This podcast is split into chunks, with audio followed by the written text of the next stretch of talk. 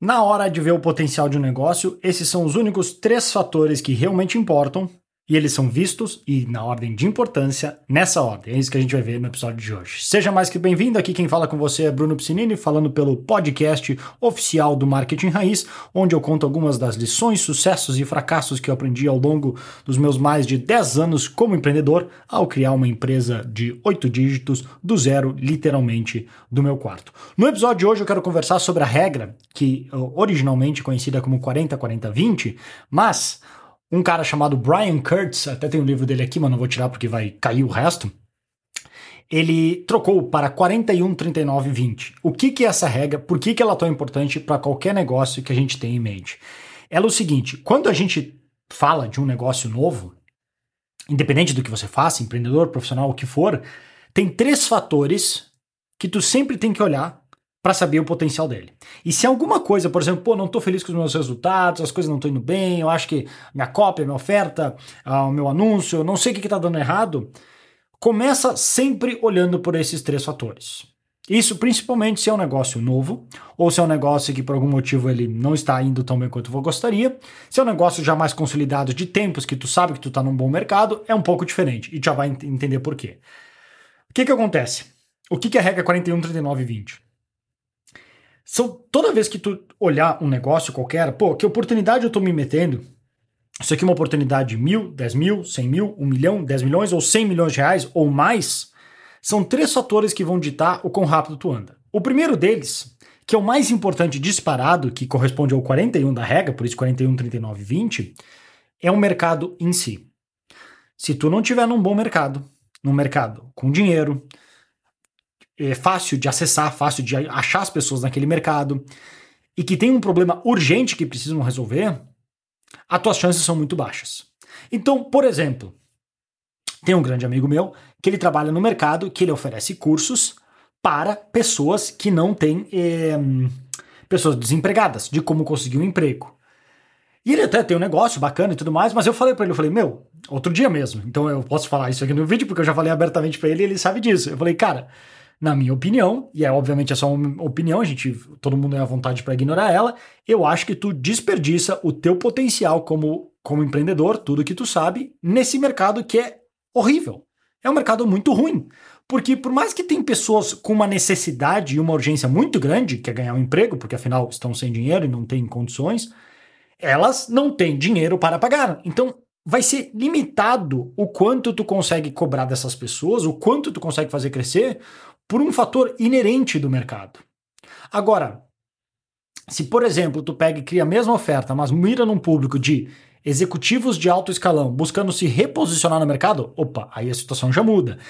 Ainda está no mercado de achar um novo emprego, mas agora tu pega um público mais qualificado. Aí só tem a questão de como achar esse público, etc. Mas ele já é mais qualificado, ele tem uma urgência grande, ele tem dinheiro e tu consegue acessar. Agora, outro exemplo, pessoas que trabalhavam até pouco tempo atrás com o mercado, digamos, tradicional, com jornais, revistas. Esse é um mercado em declínio. Então, se tem pessoas que vendiam anúncios ou faziam alguma coisa relacionada a isso, é um mercado em declínio. Naturalmente, o teu negócio vai estar acompanhando o mercado. Ah, mas o meu negócio é muito bom, eu sou muito diferencial. Primeiro, provavelmente não. Provavelmente não. A média é a média. Assuma que você está na média. É mais fácil se tu conseguir simplesmente se imaginar, cara, eu sou uma pessoa mediana, com habilidades medianas e eu não faço nada de anormal acima dos outros. Como é que eu armo todo o meu negócio para que, mesmo com habilidades médias, eu consiga sair na frente? Isso só por isso vai aumentar e muito as tuas chances de dar certo, porque tu tá assumindo que provavelmente tu faz, vai errar. Melhor do que tu achar que não, eu faço tudo maravilhoso, a minha empresa vai ser top e no final a realidade te mostra que não é bem assim e tu não quer aceitar a realidade. Então cuidado com isso. Então assumindo que tu é média, tu vai estar andando junto com a média, que é para baixo. Ah, mas está um pouco melhor, beleza, um pouquinho a mais do que uma onda gigante que está indo para baixo, tu ainda vai se afogar. É mais fácil achar uma onda que está crescendo, aprender a ter uma prancha grande o suficiente e surfar nela. Então, se posicione num bom mercado de preferência em ascensão, que isso já vai, vai facilitar muito o teu trabalho. Ah, mas os, os mercados hoje são muito concorridos. Bem-vindo ao mundo! Aqui está ainda uma barbada. Comparado aos Estados Unidos e outros mercados mais desenvolvidos, tem ainda muito espaço. E eu prefiro mil vezes entrar num mercado que eu sei que tem dinheiro e que tem movimentação, porque eu vejo outros players jogando lá, do que entrar num mercado que eu não tenho certeza se é um bom mercado. Porque daí, e até pelo meu, meu tempo de experiência, eu sei que numa, na hora que eu acertar essa combinação de oferta e todo o resto, eu tenho um potencial de crescimento ilimitado. Eu prefiro mil vezes isso do que entrar num mercado que eu não conheço, porque eu sempre vou conseguir achar um espaço para me posicionar. Então, esse é o primeiro fator. O segundo fator é a oferta. Tendo um bom mercado, qual que é a oferta que eu faço para essa pessoa? E na oferta, assim, porque eu sempre comento, porque, por exemplo, trabalhando com dentistas, eu sei que tem aquele medo de comercialização, a sua oferta é você se oferecendo o, o seu serviço, por exemplo, implantes dentários, que é o que a gente tem focado bastante hoje em dia. Isso é uma oferta, porque você está oferecendo para a pessoa que, em troca do dinheiro dela, ela vai ganhar uma, uma, determinada solução. Isto é uma oferta. E o quão bom você consegue deixar essa oferta, mais fácil vai fazer funcionar todo o resto. Até comentei num outro vídeo, você não tem um problema de tráfego, não existe problema de tráfego. Existe problema de oferta. Porque se tu chegar e tu tem uma oferta tão, mas tão boa, que, pô, de 10 pessoas, 5 fecham, o quão fácil ia ser comprar tráfego? O quão fácil ia ser colocar dinheiro no Facebook e conseguir pacientes fechando tratamentos? Então, sempre que tiver problema no tráfego, não fique olhando só para o tráfego. Tente pensar, estou num bom mercado e como é a minha oferta? O que, que eu ofereço? Como eu ofereço? Por exemplo, uma oferta, no caso para dentista, não estou dizendo que faria isso, tá? Mas se eu conseguisse, por exemplo, colocar uma garantia de 10 anos no meu tratamento, oferecer um material que os outros não oferecem e mostrar que esse material é diferente, oferecer uma cirurgia sem corte, a cirurgia guiada, que é uma cirurgia muito melhor para quem consegue oferecer, outros tipos de tratamento, oferecer para buscar para buscar e levar a pessoa para casa após o tratamento, porque talvez ela esteja um pouco ainda não tonta, não usaria essa palavra, mas um pouco sedada por causa do, do que ela precisa fazer e para não ter para ela ir tranquilo não ter que dirigir ou ninguém ter que buscar ela ou ela não ter que pegar Uber. Ah, mas isso é quanto? Cara, que seja 100 reais para tu contratar um baita de um serviço que leva as pessoas para casa. Quanto que vale uma protocolo? Que é para quem não conhece, prótese protocolo é aquela protocolo é a, é a prótese, é a dentadura fixa que chamam, que é aqueles dentes inteiros fixos que se coloca com implantes e pá, prende na boca. É um tratamento que pode custar 12, 15, 18 mil reais, uma só. Não vale a pena investir isso e usar isso como diferencial? Então isso tu vai construindo uma oferta melhor do que a dos outros. E com isso, tu tem mais chances, estando no mercado certo, de converter mais pessoas e com isso crescer teu negócio. E por último, o que muita gente acha que é o que mais faz diferença, mas que não faz, quer dizer, óbvio que faz, mas não comparado aos outros dois, por isso o 41, 39, 20, é a copy em si. É o que você diz. Só que assim, dá para ver pelo que a gente falou aqui na regra, 41, 39 vídeo. O que sobre o que você diz é muito mais importante do que como você diz. Então, na verdade, a cópia eu falei o que, na verdade, a cópia é o como. Então, o que você, sobre o que você fala, a sua oferta é muito mais importante sobre o como. Se tu tem uma baita de uma oferta para o público certo, por mais que tu não seja, entre aspas, um bom vendedor, um bom copywriter, alguém que sabe se expressar e vender bem, as pessoas vão olhar e, cara, isso aqui é muito bom. Eu preciso comprar isso hoje. Eu preciso garantir meu lugar. Isso aqui eu preciso para mim. É, vai criar um desejo tão forte porque é a oferta que começa tudo isso. Não é à toa que tem um cara chamado Alex Hormozy, um cara muito bom, vale a pena seguir. Os livros dele são muito bons, o podcast dele é muito bom, um dos caras que hoje que eu mais sigo.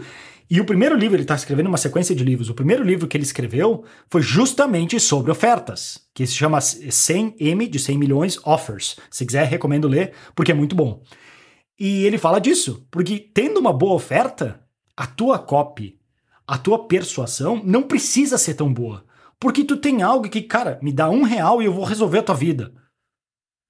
Seja o que o resolver tua vida pro teu mercado, não precisa explicar muito mais que isso. Com, com, quanto melhor for a tua oferta, mais fácil se torna todo o resto do trabalho.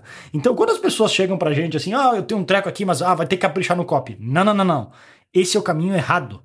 O que a gente quer como copywriter, quando assim, eu não faço como terceiros, tá? Mas se eu fosse fazer, eu não quero desafios. Eu não quero desafios. Eu quero pescar peixe, salmão, num barril fechado, onde eu coloco a isca e puxo tá pescado. Pronto, eu não quero desafios. Eu quero que o cara chegue com mais de 100 depoimentos de uma transformação das pessoas de 0 a 100, com depoimentos e provas de famosos de tudo que é lado, zilhões de certificações e tudo pronto. O quão mais fácil é eu criar copy para algo assim do que alguém que não fez nada nunca e não tem nenhum depoimento e nenhum cliente. Entende? Por isso que a copy, sim, é muito importante. Mas as pessoas, às vezes, até por uma, uma questão de, de, assim, daí já começa a entrar no desenvolvimento pessoal, por se tirar o seu da reta, é mais fácil colocar, não, o, o copy que não sabe fazer isso, o tráfego que não sabe resolver. Cara, a copy e o tráfego é só uma parcela muito pequena do que realmente dá resultado. Por isso tem que ter muito cuidado quando se contrata, por exemplo, um gestor de tráfego ou só um copywriter e não esperar milagre de alguém que não vai poder te dar milagre. Porque se o cara é realmente um bom copywriter, um bom gestor de tráfego, e que vão ser pouquíssimos, menos de 5%, ele vai ter essa consciência de, primeiro, te dizer não. porque se fosse alguém chegasse assim para mim e falasse, ó, oh, cara, eu quero fazer isso, isso, isso, eu falaria, não, porque tu, tu, tem um desafio, eu não quero desafios, eu quero fácil. Então o cara sabe, por ser copywriter, se ele tem experiência, reconhecer o que é um bom potencial.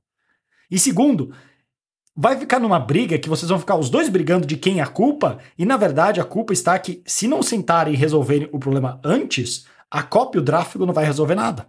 Então, de novo, lembrando a regra para finalizar aqui o vídeo: 41, 39 e 20. Mercado, oferta e copy. Essa é a ordem, não confunda. Antes de ficar pensando se o botão do, do Facebook ou do Google está certo, ou se a copy, os gatilhos foram bem usados, pensa se você está num bom mercado, com uma baita de uma oferta, que aí depois a copy se resolve por muito mais fácil. Se resolve por conta. Beleza? Então, essa era a dica que eu queria passar para você hoje. Se você curtiu, curta aí o vídeo, compartilha, se inscreva, como eu sempre falo, aperte todos os botões. Se estiver no podcast puder deixar uma review de 5 estrelas pra gente, nos ajuda um monte, porque ajuda a divulgar, trazer mais gente, me incentiva a continuar e divulgar esse trabalho. Por último, se você for profissional ou empreendedor, visite brunopiscinini.com para mais treinamentos gratuitos ou odontologista.com, caso você seja implantodontista, para também mais treinamentos e dicas gratuitas. Beleza? Vou ficando por aqui, um grande abraço e até mais.